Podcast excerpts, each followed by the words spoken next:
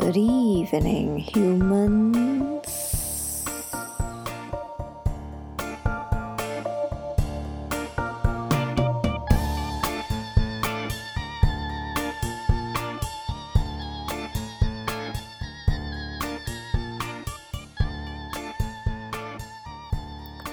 You've joined the Bedtime Stories podcast with me, Jessie Jones. Every week, I'll tell you a strange and possibly disgusting fact about a strange and possibly disgusting place. Stretch your brain with a paradoxical question, tell you what's weird and wonderful in the headlines, and finally, tell you a very disturbing bedtime story. By the end of this podcast, you'll see that the idea of normal exists like a fairy tale in our own heads, reality is much, much more interesting.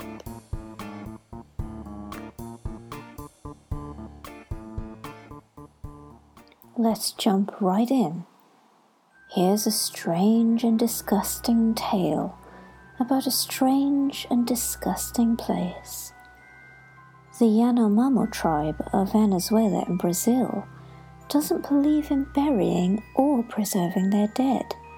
Instead, the body is cremated, and the ashes, which include crushed bones, are given to the deceased family to be eaten. Well, that was disgusting. Let's move on instead to a paradoxical question. The bootstrap paradox is a paradox of time travel that questions how something that's taken from the future and placed in the past could ever even come into being in the first place. One of the most memorable examples of this was written by Professor David Toomey of the University of Massachusetts in his book The New Time Travelers. And this involves an author and his manuscript. So, imagine that a time traveler buys a copy of Hamlet from a bookstore travels back in time to Elizabethan London and hands the book to Shakespeare, who then copies it out and claims it as his own work.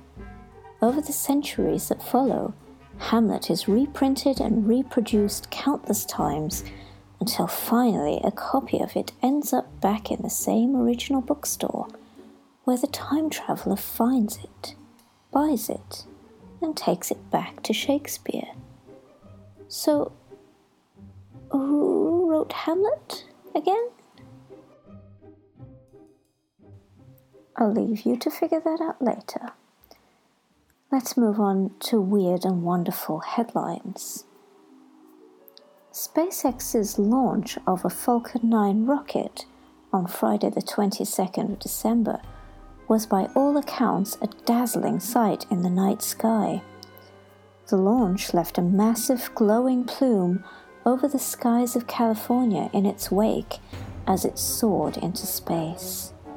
That eerie glowing cloud sparked rumors of UFOs and alien invasions from some simple minded observers, which quickly spread on Twitter, and the Los Angeles Fire Department had to issue a statement alerting the public that the mysterious light in the sky was just a SpaceX rocket launch. Get used to it, guys. I think we're going to see a few more. A man made the headlines this week because he was apparently so stressed with his daily life that he decided to live as a goat.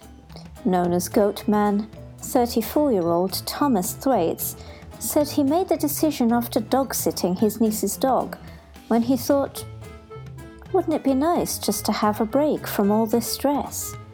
Rather than just letting this fanciful thinking go like a normal person would, he wrote to the UK's Wellcome Trust with his crazy idea, which predictably proceeded to give him arts funding.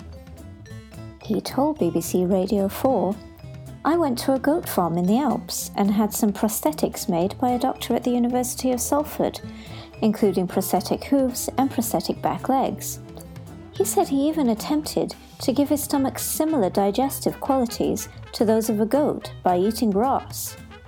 Thwaites added that he would recommend being a goat, describing it as a special kind of time. Elon Musk, if you're listening, please let me know when I can get off this planet. Thanks. Okay, thanks.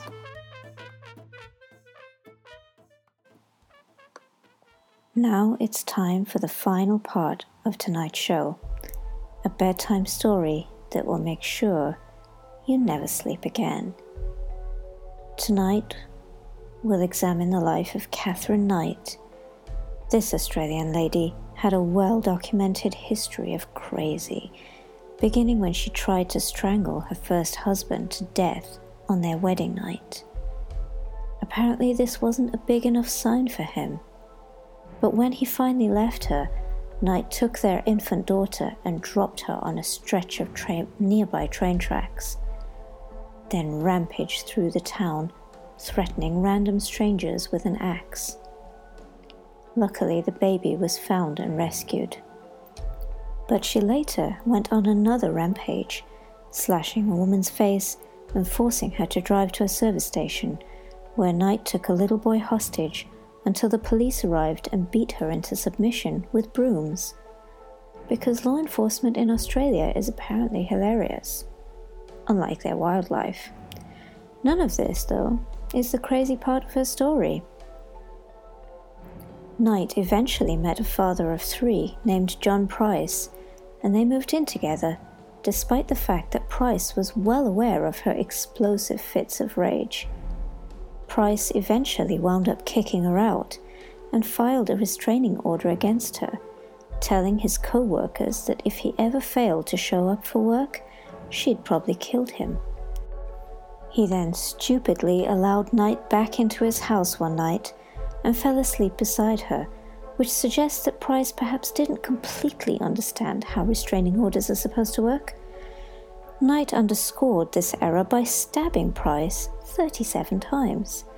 When Price didn't show up for work the next day, his co workers called the police, who showed up at Price's house to discover his skinned, headless body lying on the living room floor. Knight had draped his skin completely intact in a single piece over an S hook in a doorway like a disturbing bead curtain. Price's head was boiling in a pot on the stove, and pieces of his butt had been pan fried with vegetables and gravy and plated up on the table in two place settings with name tags indicating that they were meant for Price's adult children. Knight pleaded guilty and was finally sentenced to life in prison with no possibility of parole. Her file literally bears the words, never to be released like a supervillain in a movie.